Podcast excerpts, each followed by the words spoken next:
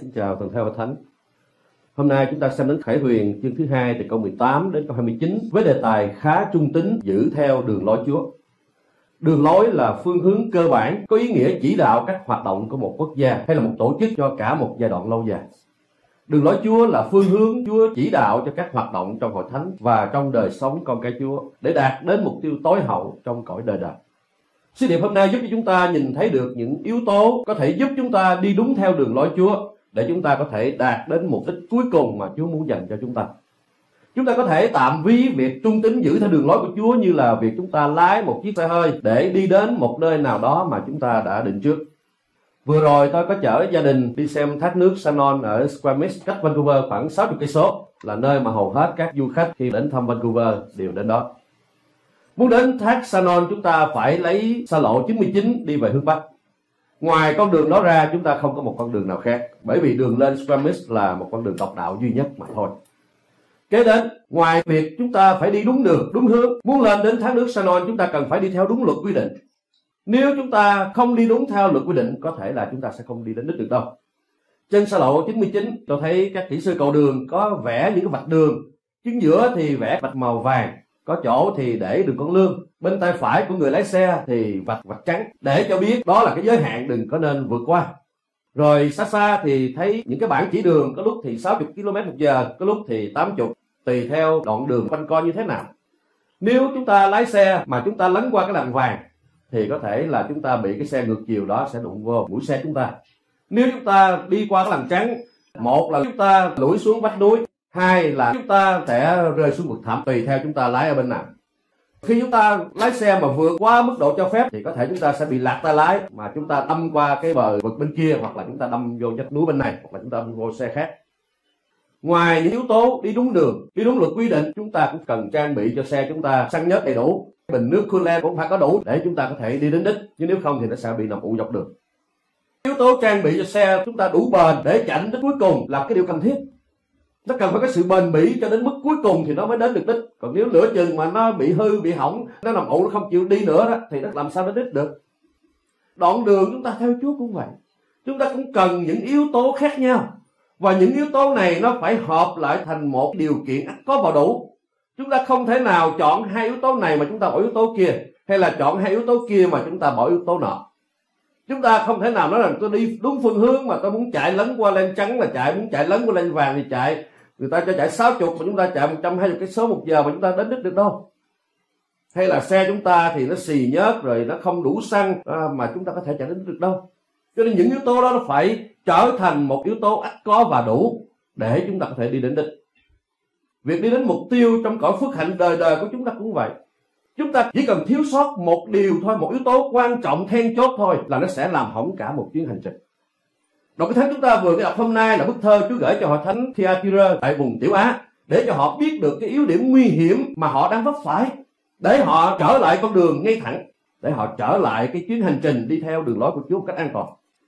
Họ thánh Thyatira làm mọi điều Chúa dạy trong Kinh Thánh. Nhưng có một điều khiến Chúa quở trách họ, đó là việc họ dung túng cho việc đi lệch hướng. Chuyện gì họ làm cũng tốt đẹp hết. Nhưng mà có cái là họ chấp nhận cho cái việc đi lệch hướng. Cũng giống như là chúng ta trang bị đầy đủ hết mọi sự rồi. Nhưng mà chúng ta bỏ cái yếu tố đầu tiên, thay đi xe qua 99 đi lên trên hướng Bắc, mà chúng ta chạy thẳng highway số 1 chúng ta đi xuống phà hết số B vậy đó. Thì làm sao chúng ta đi đến đường được? Họ thánh Thyatira được Chúa khen là họ thánh có lòng yêu thương nè, có đức tin, hầu việc Chúa trung tín, có lòng nhịn nhục, và càng ngày các mục vụ ở trong hội thánh càng tấn tới nữa cái việc sau cùng của ngươi trỗi hơn là việc lúc ban đầu trên đây là một cái hội thánh tăng trưởng, có đầy tình yêu thương, có đầy đức tin, biết nhịn nhục, đủ hết những điều mà Phaolô nói trong các phong cách thánh linh cũng có đủ có một điều duy nhất chú trách họ thánh Thyatira là họ dung túng cho Jezebel là người nữ tự xưng là tiên tri để dạy dỗ con dân Chúa phạm tội tà dâm và ăn thịt của cúng thần tượng. Câu số 20. Chúng ta còn nhớ họ thánh Epheso trong lá thơ đầu tiên của sách Khải Huyền không? họ thánh Epheso là họ thánh chịu khó vì danh Chúa, không dung túng cho kẻ ác và ghét những việc làm trái với kinh thánh, ghét những sự dạy dỗ trái với kinh thánh của Nicola. Nhưng Chúa cũng quả trách bởi vì cái hội thánh Epheso này thiếu tình yêu thương. Cho nên chúng ta thấy hội thánh Epheso thì được mặt này mà lại thiếu mặt kia, Chúa cũng trách. Hội thánh này được mặt này, thiếu mặt nọ thì Chúa cũng trách. khuyết điểm của hội thánh Thyatira cũng giống như là khuyết điểm của hội thánh Bẹt Gâm trong bài giảng trước vậy. chúng ta còn nhớ không là hội thánh tuy có sự vững lòng không chối đạo trong cơn bắt bớ có người sẵn sàng chịu tử vì đạo trong cơn bắt bớ chúng ta thấy đó một hội thánh mạnh về đức tin phải không nhưng lại có kẻ đi theo đạo của Balaam và đi theo sự giảng dạy sai trật kinh thánh của Nicola. Cho nên Chúa cũng quả, cho nên cho dù chúng ta có đem thân mình để chịu đốt và chúng ta có đầy đủ tình yêu thương như là Phaolô nói trong câu thứ nhất chương thứ 13 mà chúng ta đi theo cái sự giảng dạy sai trật kinh thánh thì chúng ta cũng vẫn bị Chúa quả trách cho thường. Qua cái sự so sánh trên chúng ta thấy cái việc muốn trung tín giữ theo đường lối Chúa chúng ta cần phải trung tín làm trọn mọi yếu tố then chốt mà Chúa muốn hỏi thánh Chúa phải làm. Hội Thánh Chúa không thể chỉ nhấn mạnh đến tình yêu thương, sự trung tín trong niềm tin mà bỏ qua việc phải giảng dạy đúng theo lời Kinh Thánh. Hội Thánh Chúa cũng không thể chỉ nhấn mạnh đến thần học Kinh Thánh mà bỏ qua tình yêu thương. Hội Thánh Chúa cũng không thể chỉ nhấn mạnh đến tình yêu thương và ân điển mà bỏ qua sự công bình và sự phán xét của Đức Chúa Trời. Hội Thánh Thyatira có đủ mọi ưu điểm về tình yêu thương, đức tin, sốt sáng làm công việc Chúa tấn tới, nhưng bị Chúa quở vì hội thánh này dung túng cho sự dạy dỗ sai kinh thánh của Jezebel. Jezebel có thể là tên của người phụ nữ trong hội thánh Thyatira này. Nhưng cũng có thể là cái tên lấy trong điển tích của cái thánh cựu ước để chỉ về đặc điểm của người nữ này. Jezebel trong cựu ước là con gái của vua xứ Sidon, được Ahab, vua của Israel lấy làm hoàng hậu. Theo sử gia tên Josephus của thế kỷ thứ nhất, thì cái việc thành hôn của vua Ahab với công chúa Jezebel có tính cách như là một cái sự ban giao chính trị giữa hai nước trong cái việc hợp tác quân sự và kinh tế của hai nước để chống lại những quốc gia hùng mạnh chung quanh và cũng để mở mang tuyến đường buôn bán của Israel đến bến cảng Sidon. Bởi vì Sidon nằm bên cạnh bờ biển Địa Trung Hải, còn Israel thì nằm ở trong vùng đồi núi dọc theo sông Jordan. Cho nên tuyến đường thông thương giữa đường biển và đi lên rừng núi phải có sự hiệp thương giữa hai nước để những nguồn hàng từ Địa Trung Hải có thể đem lên được các quốc gia dọc theo sông Jordan và những nguồn tài nguyên rừng có thể đem xuống những vùng biển của Địa Trung Hải. Cho nên đây là một cái sự hợp tác mà ngày xưa khi hai nước muốn hợp tác với nhau thì họ gả con gái cho vua à, hoặc là hoàng tử đi lấy con gái của cái xứ nọ. Và chúng ta ở Việt Nam và Trung Hoa chúng ta biết những cái điều đó thường xảy ra. Để cho hai nước trở thành xuôi giao với nhau thì cái sự tin tưởng nó chặt chẽ hơn với nhau. Mặc dù cái cuộc hôn nhân này nhắm vào mục đích kinh tế và chính trị nhưng khi Jezebel được lên ngôi hoàng hậu rồi thì bà nỗ lực ảnh hưởng Ahab từng bước một. Bà có một chiến thuật ảnh hưởng Ahab về niềm tin để dẫn dân Israel đi vào con đường thờ cúng các thần tượng ở trong xứ của bà. Và bà giúp cho Ahab tin thần tượng của bà hơn là tin Đức Chúa Trời. Ahab theo sự dụ dỗ của hoàng hậu Jezebel cho xây dựng đền thờ Ba Anh tại Samari. Samari là thủ đô của Israel thời bấy giờ. Lúc đó nước Judah ở phía nam, Israel ở phía bắc Cả hai trong thời David và Solomon là một quốc gia. Nhưng sau thời của Solomon thì quốc gia này bị chia đôi giống như là Việt Nam chúng ta trước 75. Phía Bắc gọi là Israel, phía Nam là vương quốc của Judah. Thì Samari là thủ đô của Israel. Và ngay tại thủ đô này, vua Ahab lại đặt lên một chỗ thờ thần tượng Ba Anh thay vì thờ Đức Chúa Trời. Rồi ông cũng cho dựng lên hình tượng của nữ thần Ác Tê. Những điều này ghi trong các vua nhất 16 câu 31 đến câu 33. Không những thế, hoàng hậu Jezebel cũng tìm cách tiêu diệt tất cả các đấng tiên tri của Đức Chúa Trời trong xứ Israel để tiêu diệt tất cả những người trung tín thờ của Đức Chúa Trời. Bà muốn tiêu diệt đạo Đức Chúa Trời đến tận gốc trong các vua nhất chương 18 câu 4. Hành động dẫn dụ dân Israel thờ cúng thần tượng được Kinh Thánh xem như là một sự dẫn dụ của dân Chúa vào con đường gian dâm thuộc linh. Có nghĩa là dân Israel đang là người của Đức Chúa Trời mà bây giờ chuyển tấm lòng yêu thương Đức Chúa Trời sang yêu thương Ác Tạc Tê và thần Ba trong các vua nhì chương 9 22 OC chương 1 câu 2. Jezebel cũng là người làm việc bất chấp luật lệ, bất chấp đạo đức chỉ vì muốn đạt được cái lợi ích của bản thân mà thôi. Vua Ahab thích vườn nho của Naboth và Naboth thì không chịu bán. Thì ông vua về ông buồn ông không ăn cơm. Bà hoàng hậu Jezebel thấy ờ, tại sao ông buồn? Đó là Naboth nó không chịu bán vườn nho cho vua. Thì Jezebel nói ông là vua hay là Naboth là vua? Được rồi để tôi. Bà đi tìm hai người làm chứng dối nói là người này không chịu thờ lại Chúa hay là phản động như thế nào đó, bắt người này đi ra. Giết. Và khi sự khai gian này làm cho Nabot chết rồi, thì vườn nho đó thuộc về Jezebel. Jezebel mới nói với là vua Ahab là rồi ông lại lấy vườn nho đi, vườn nho của ông đó, trong các vua nhất, chương 21 qua điển tích Jezebel trong cựu ước, chúng ta có thể hiểu được việc làm của Jezebel trong hội thánh Thyatira dạy dỗ và khuyên dụ các đầy tớ Chúa phạm tội tà dâm và của cúng thần tượng, là dẫn dụ của dân Chúa thờ cúng thần tượng tham gia vào các nghi thức thờ phượng của chúng và tham gia vào nếp sống không có đạo đức, ủng hộ cho những việc làm trái với luật pháp và không có đạo đức. Thyatira là một thành phố trong cái vùng tiểu Á có căn cứ quân sự và cũng là nơi quy tụ nhiều ngành nghề khác nhau, giống như là làm đồ gốm, đồ đồng, dệt vải và nhuộm vải, vân vân. Tuy thành phố Thyatira không phải là trung tâm của các tôn giáo lớn thời bấy giờ như là các hội thánh mà chúng ta vừa nghe qua trong những tuần trước nhưng cái nét văn hóa riêng của thành phố có các ngành nghề và có căn cứ quân sự này, nó có ảnh hưởng rất lớn đến hội thánh Thyatira, cũng như bao nhiêu chỗ khác trên thế giới, từ xưa cho đến nay cũng vậy. Hãy nơi nào có căn cứ quân sự của đoàn quân viễn chinh, thì nơi đó có những dịch vụ ăn chơi, trác tán để phục vụ cho cái đoàn quân viễn chinh này. Và thêm vào đó, ở tại đây mỗi một ngành nghề, ở tại Thyatira này đều có một thần riêng.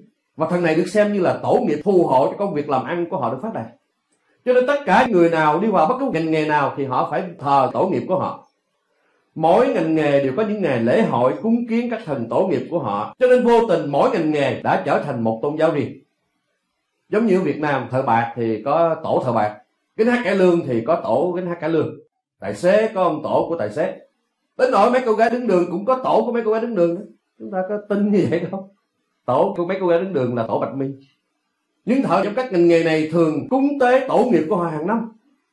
Trong cái bối cảnh văn hóa như thế, các cơ đốc nhân làm việc trong các ngành nghề tại thành phố Thyatira này, làm sao có thể tránh khỏi được sự giằng co trong việc có nên hay là không nên tham gia vào các lễ hội cúng tế tổ nghiệp của cái ngành họ đang làm? Vừa rồi, Hoài Linh có xây một đền thờ tổ nghiệp sân khấu rộng 7 mẫu đất ở tại quận 9 trị giá 100 tỷ Việt Nam, tương đương với 5 triệu Mỹ Kim và Hoài Linh vừa khánh thành cái đền thờ Đặng quận Chính này vào ngày 11 tháng 9 vừa qua, là một cái thí dụ điển hình cho chúng ta thấy cái hoàn cảnh của cái thành phố Thyatira này. Đoàn người lũ lượt đi trở về đó và cái người dân đó chưa bao giờ thấy có một cái mùa mà chảy hội đông như vậy. Tất cả các đào kép, cải lương, những ca sĩ, nhạc sĩ đều quy tụ về đó để thờ cúng tổ nghiệp của họ. Và không phải những người làm trong cái ngành sân khấu này đi vào đó thôi. Những cô hoa hậu, á hậu đó cũng đi tới đó nữa.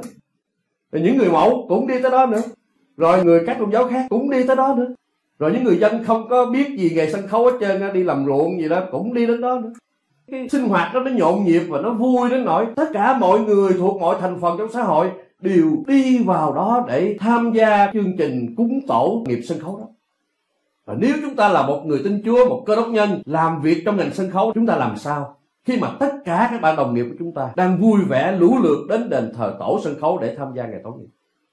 Nếu đi theo bạn đi cúng tổ nghiệp thì chúng ta vi phạm tội thờ cúng thần tượng phải không? Điều răn thứ nhất trong 10 điều đấy. Trước mặt ta ngươi chớ có các thần khác. Chớ thờ lại các tượng đó nữa. Còn nếu chúng ta không đi cúng tổ nghiệp cái nghề mình đang làm đó, liệu mình có còn làm được trong cái nghề đó hay không? Không phải là ông tổ nghiệp ông giật mình đâu, nhưng mà bạn bè giật mình đó. Phải không ạ? À? Đi về nó dèm pha riết rồi mình cũng không làm được, mình phải đổi nghề khác có lẽ trước hoàn cảnh các tín hữu hội thánh Thyatira bị áp lực trong việc có nên hay không nên tham gia vào các sinh hoạt tế tự của tổ nghiệp cái nghề họ đang làm, thì Jezebel này là cái người tự xưng mình là nữ tiên tri đã dạy dỗ và kêu gọi cái sự hòa đồng tôn giáo như là Jezebel ở trong thời cứu ước vậy. Kêu gọi Ahab thờ cúng luôn, thần ba anh và thần ác thực tế là điều mà cái thánh gọi là phạm tà dâm và ăn thịt cúng thần tượng. Ở đây mình có ăn lễ thông công, lễ thông công của mình là chỉ làm đồ ăn cho mình ăn thôi, chứ không phải là cho dân lên chúa rồi mình mới ăn nhưng mà trong các cuộc thờ cúng về tổ nghiệp hay là thờ cúng thần tượng đó họ dâng cho thần tượng trước rồi mình mới đem xuống mình ăn cho nên cái chữ ăn thịt của cúng thần tượng có nghĩa là mình tham gia vào trong cái công tác tế tự của các thần tượng đó mặc dù thần tượng không ăn nhưng mà cái hình thức cho mình biết là mình chấp nhận tham gia vào cái sự tế tự thần tượng đó Chúa cho biết Ngài đã kiên nhẫn cho Jezebel chờ đợi cho Jezebel ăn này. Khi người không chịu ăn năn thì có ngày Chúa sẽ định cho những người theo Jezebel và Jezebel sự đó vậy. Chúa cho biết Ngài sẽ quăng Jezebel vào giường đau đớn và quăng những người đi theo sự dạy dỗ của người vào tai nạn lớn ở trong câu 22. Ngài sẽ đánh chết các con cái của Jezebel câu 23. Chữ nó ở trong câu 23 trong nguyên bản là giống cái, có nghĩa là chỉ về một người đàn bà, chứ không phải nó là nói chung chung những người đi theo Jezebel. Và cái này lấy là cái điển tích của Jezebel là tất cả những con cái của vua Ahab và Jezebel sau này đều bị giết chết hết.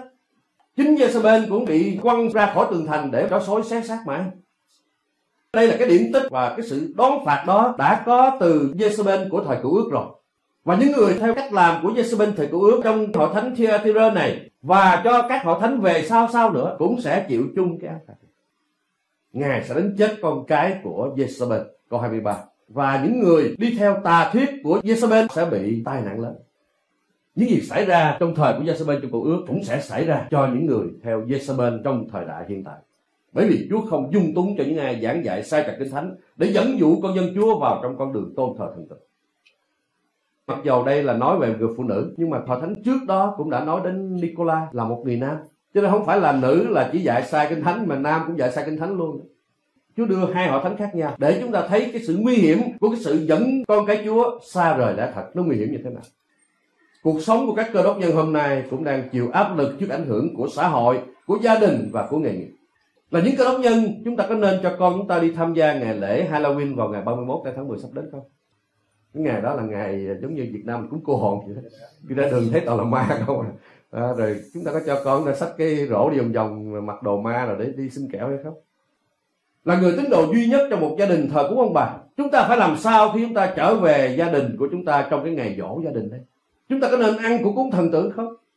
Là cơ đốc nhân chúng ta có nên bỏ sự thờ phượng Chúa để đi làm ngày Chúa nhật trong khi chủ rất cần sự giúp đỡ của chúng ta không? Là cơ đốc nhân chúng ta có thích nghe những lời giảng dạy chiều theo sở thích con người hơn là theo ý muốn của Chúa? Hay là chúng ta thích nghe những lời dạy dỗ trong khuôn khổ kinh thánh? Cho dù những lời này thường làm cho chúng ta khó chịu, bởi vì nó có cái sự bẻ trách, sửa trị và dạy người đi trong sự công bình. Đó chỉ là một vài điều trong hàng trăm điều gây áp lực trên đời sống cơ đốc của chúng ta nhưng nếu chúng ta không biết phân định ranh giới rõ ràng, chúng ta có thể tạo nên một cái sự khó khăn không cần thiết trong cuộc sống của chúng ta. Bởi vì chúng ta luật pháp quá chớn hay là chúng ta cực đoan về luật pháp, thì không ai có thể tiếp xúc nổi với chúng ta. Có thể chúng ta sẽ tạo nên cái mối liên hệ của chúng ta với những người chung quanh bị cách biệt nữa. Tại vì gia đình của mình là gia đình của mình, phải không ạ? Ngày nhớ lại cái ngày cha mẹ ông bà mình mất là cái ngày nhớ lại ông cha mẹ ông bà mình mất. Mình phải rạch ròi cái chỗ đó. Cái ngày kỷ niệm là ngày kỷ niệm nhưng mà nó khác nhau chỗ là cái việc cúng tế là cái chỗ đó là mình không có tham gia được. Ăn những cái đồ cúng tế là mình không ăn được thôi. Chứ không phải nói thôi, là dỗ cha mẹ tôi không về, tôi không có thật của ông bà. Nói gì tôi nói, đạo tin lành mình là đạo bỏ bỏ bà. Mình không bỏ bỏ bà, nhưng mà mình không thờ bất cứ một cái thần tượng giàu đó là người chết, hay là một cái bục gỗ, hay là một cục đá. Mình cũng không thờ phượng và mình cũng không ăn những cái đồ cúng nữa nói điều đó để chúng ta biết, chúng ta nên vạch một cái ranh giới rõ ràng để chúng ta không tạo nên sự khó khăn không cần thiết trong cuộc sống của chúng ta, hay là tạo cái mối liên hệ của chúng ta với những người chung quanh bị rạn nứt. Và nếu chúng ta dễ dãi, thì chúng ta có thể làm hỏng cả một chuyến hành trình của chúng ta đi theo đường lối của Chúa. Nếu chúng ta phá vỡ những cái yếu tố quan trọng, cốt lõi trong niềm tin cơ đốc, thì chúng ta sẽ làm hỏng cái chuyến hành trình của chúng ta đi về nơi thiên quốc. Sự trung tín giữ theo đường lối Chúa cũng giống như việc chúng ta lái xe trên xa lộ 99 dẫn lên thác Sanon ở Squamish vậy có lúc chúng ta chạy cán lằn vàng cán lằn cắn hay là chạy lẹ hơn tốc độ quy định chút đỉnh nhưng chúng ta nhớ rằng cứ mỗi lần chúng ta cán lằn cắn là chúng ta có nguy cơ lao vào trong vách núi hay là rớt xuống vực thẳm nếu chúng ta cán cái lằn vàng chúng ta thấy an toàn nhưng cái nguy cơ chúng ta đụng vào cái xe đi ngược chiều cũng rất là cao nếu chúng ta chạy quá tốc độ đó thì cái nguy cơ chúng ta lạc tay lái và lật xe cũng rất là cao bởi vì người ta đã tính trước cái đường đó là cái đường cong chúng ta không thể nào chạy tốc độ cao như vậy mà chúng ta cúp cua kịp chúng ta không tránh khỏi cái việc lâu lâu chúng ta cán lằn trắng chúng ta cán lằn vàng chúng ta chạy quá tốc độ nhưng đó là lúc chúng ta nên lấy tay lái trở lại để chúng ta chạy an toàn trong cái khuôn khổ được quy định hơn là chúng ta đã cán cái lằn quy định rồi mà chúng ta cứ tiếp tục chúng ta lại lấn thêm nữa thì không tránh khỏi cái việc lao vào vách đá và rớt xuống vực sâu Kinh Thánh không dạy chúng ta trở thành một người theo chủ nghĩa luật pháp cực đoan đâu. Nhưng Kinh Thánh cũng không dạy chúng ta dung túng cho sự tự do thái quá. Mọi sự tôi đều có phép làm, nhưng không phải mọi sự đều có Kinh Thánh dạy chúng ta đi trong chừng mực mà Kinh Thánh cho phép để chúng ta tuy không thuộc về thế gian, nhưng chúng ta phải sống giữa thế gian, để chúng ta làm muối của đất và ánh sáng của thế gian.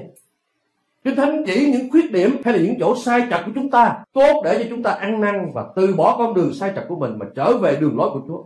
Bằng không Chúa là đấng dò xét lòng người sẽ tùy theo công việc của mỗi người mà báo trả lại. Câu 25. Trong lá thơ gửi cho Thyatira này, Chúa đến với hình ảnh của một đấng có con mắt rực lửa nó là một cái sự phán xét và thiêu đốt, nhìn thấu được lòng người, biết rõ những sự sâu thẳm và những việc làm sâu kín của con người.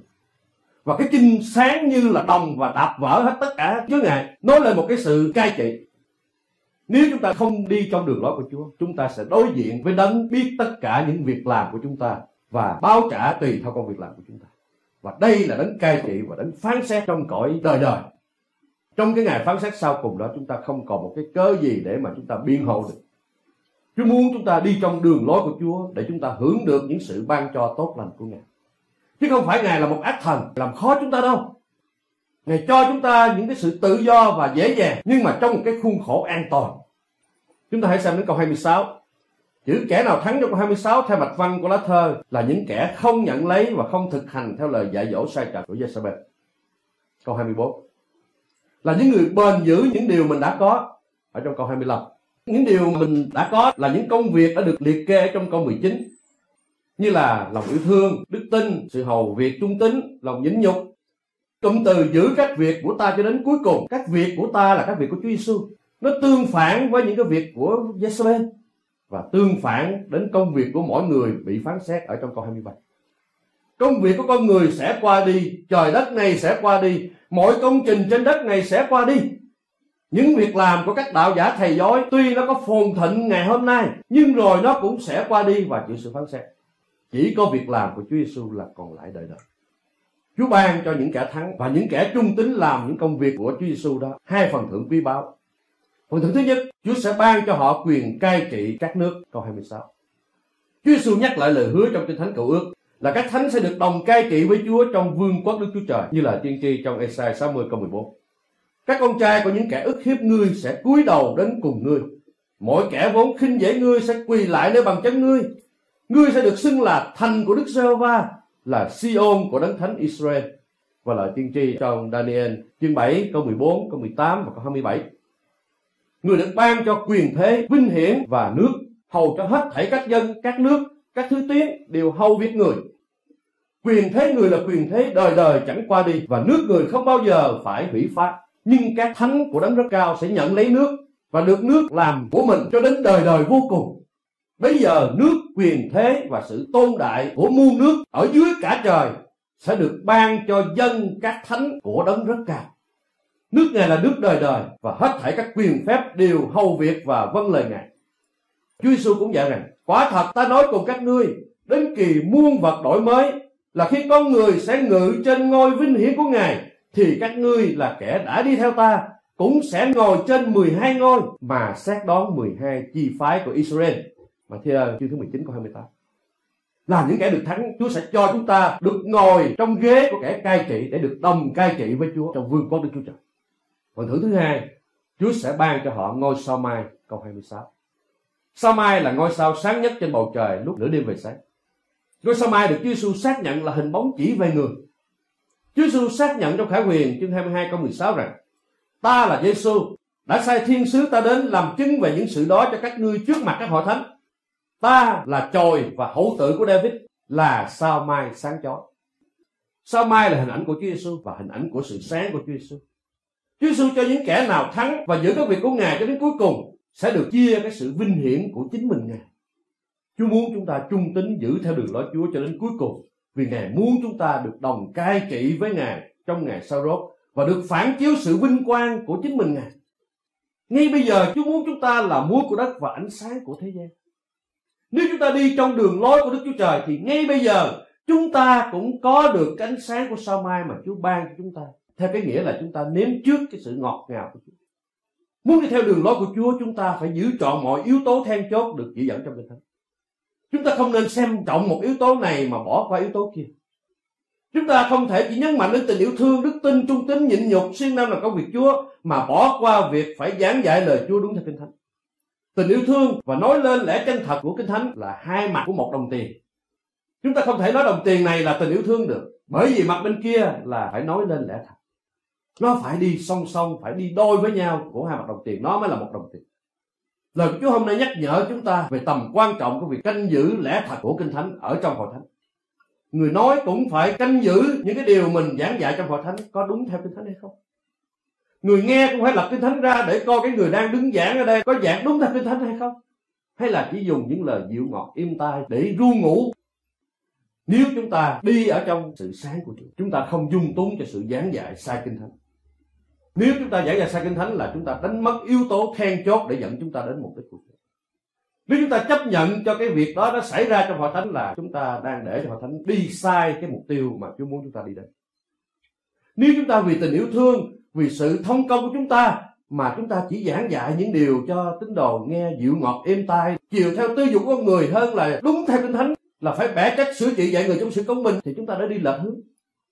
Mà nếu chúng ta đi lệch hướng thì chúng ta không thể nào đến đích được là người nghe đạo, chúng ta cũng nên phân biệt đâu là lời dịu ngọt êm tai của các giáo sư giả như là Nicola, như là Jezebel để chúng ta không bị những cái lời đó nó dẫn dụ chúng ta đi xa rời lẽ thật, đi lạc hướng để chúng ta chặt phần ăn điển mà không đi được đến nơi đích cuối cùng mà Chúa muốn chúng ta phải đi đến. Để rồi chúng ta phải đi sai lạc và chúng ta chuốc lấy sự xét đón trong ngày sau đó. Lời của Chúa đến với con dân Chúa giống như là thức ăn thuộc linh để nuôi con dân Chúa. Tùy theo mức độ tăng trưởng của con cái Chúa mà lời của Chúa đến với một cái hình thức là sữa hay là đồ ăn mềm hay là đồ ăn cứng. Nhưng mà cho dầu đó là sữa, đó là thức ăn mềm hay là thức ăn cứng, thì nó phải có đủ tất cả những chất dinh dưỡng, chất muối khoáng, chất vitamin ở trong đó. Thì đứa trẻ hay là người thanh niên hay là người già mới có thể sống khỏe mạnh được. Cho nên cho họ thánh ăn sữa không phải là chúng ta cho ăn siro, hai cái nó khác nhau nha, phải không ạ? Mà con nít thì nó thích uống sữa là thích uống siro? Chúng ta kêu con đi ngủ, con uống ly sữa đi. Nó chạy xuống, nó lấy chai pepsi hay là nó lấy chai sữa. Nhưng mà có thể nào chúng ta chiều cái sở thích của con mình mà chúng ta đem chai siro hay là chai pepsi lại cho nó uống? Nó đi ngủ, thay vì cho nó uống sữa hay không? Rồi người lớn chúng ta cũng vậy. Buổi ăn chúng ta cũng phải có tất cả đầy đủ những chất đạm, chất béo, những vitamin, những rau, những chất xơ trong đó. Rồi đến người già cũng vậy. Nên lời Chúa hôm nay giúp chúng ta quân bình lại cuộc đời theo Chúa của chúng ta để chúng ta đi chọn con đường đi theo Chúa, trung tín đi theo con đường của Chúa cho đến cuối cùng. Chúng ta đừng nên nhấn mạnh một điều này mà chúng ta bỏ qua điều kia. Chúng ta đứng lên, chúng lòng Chúa. Để cầu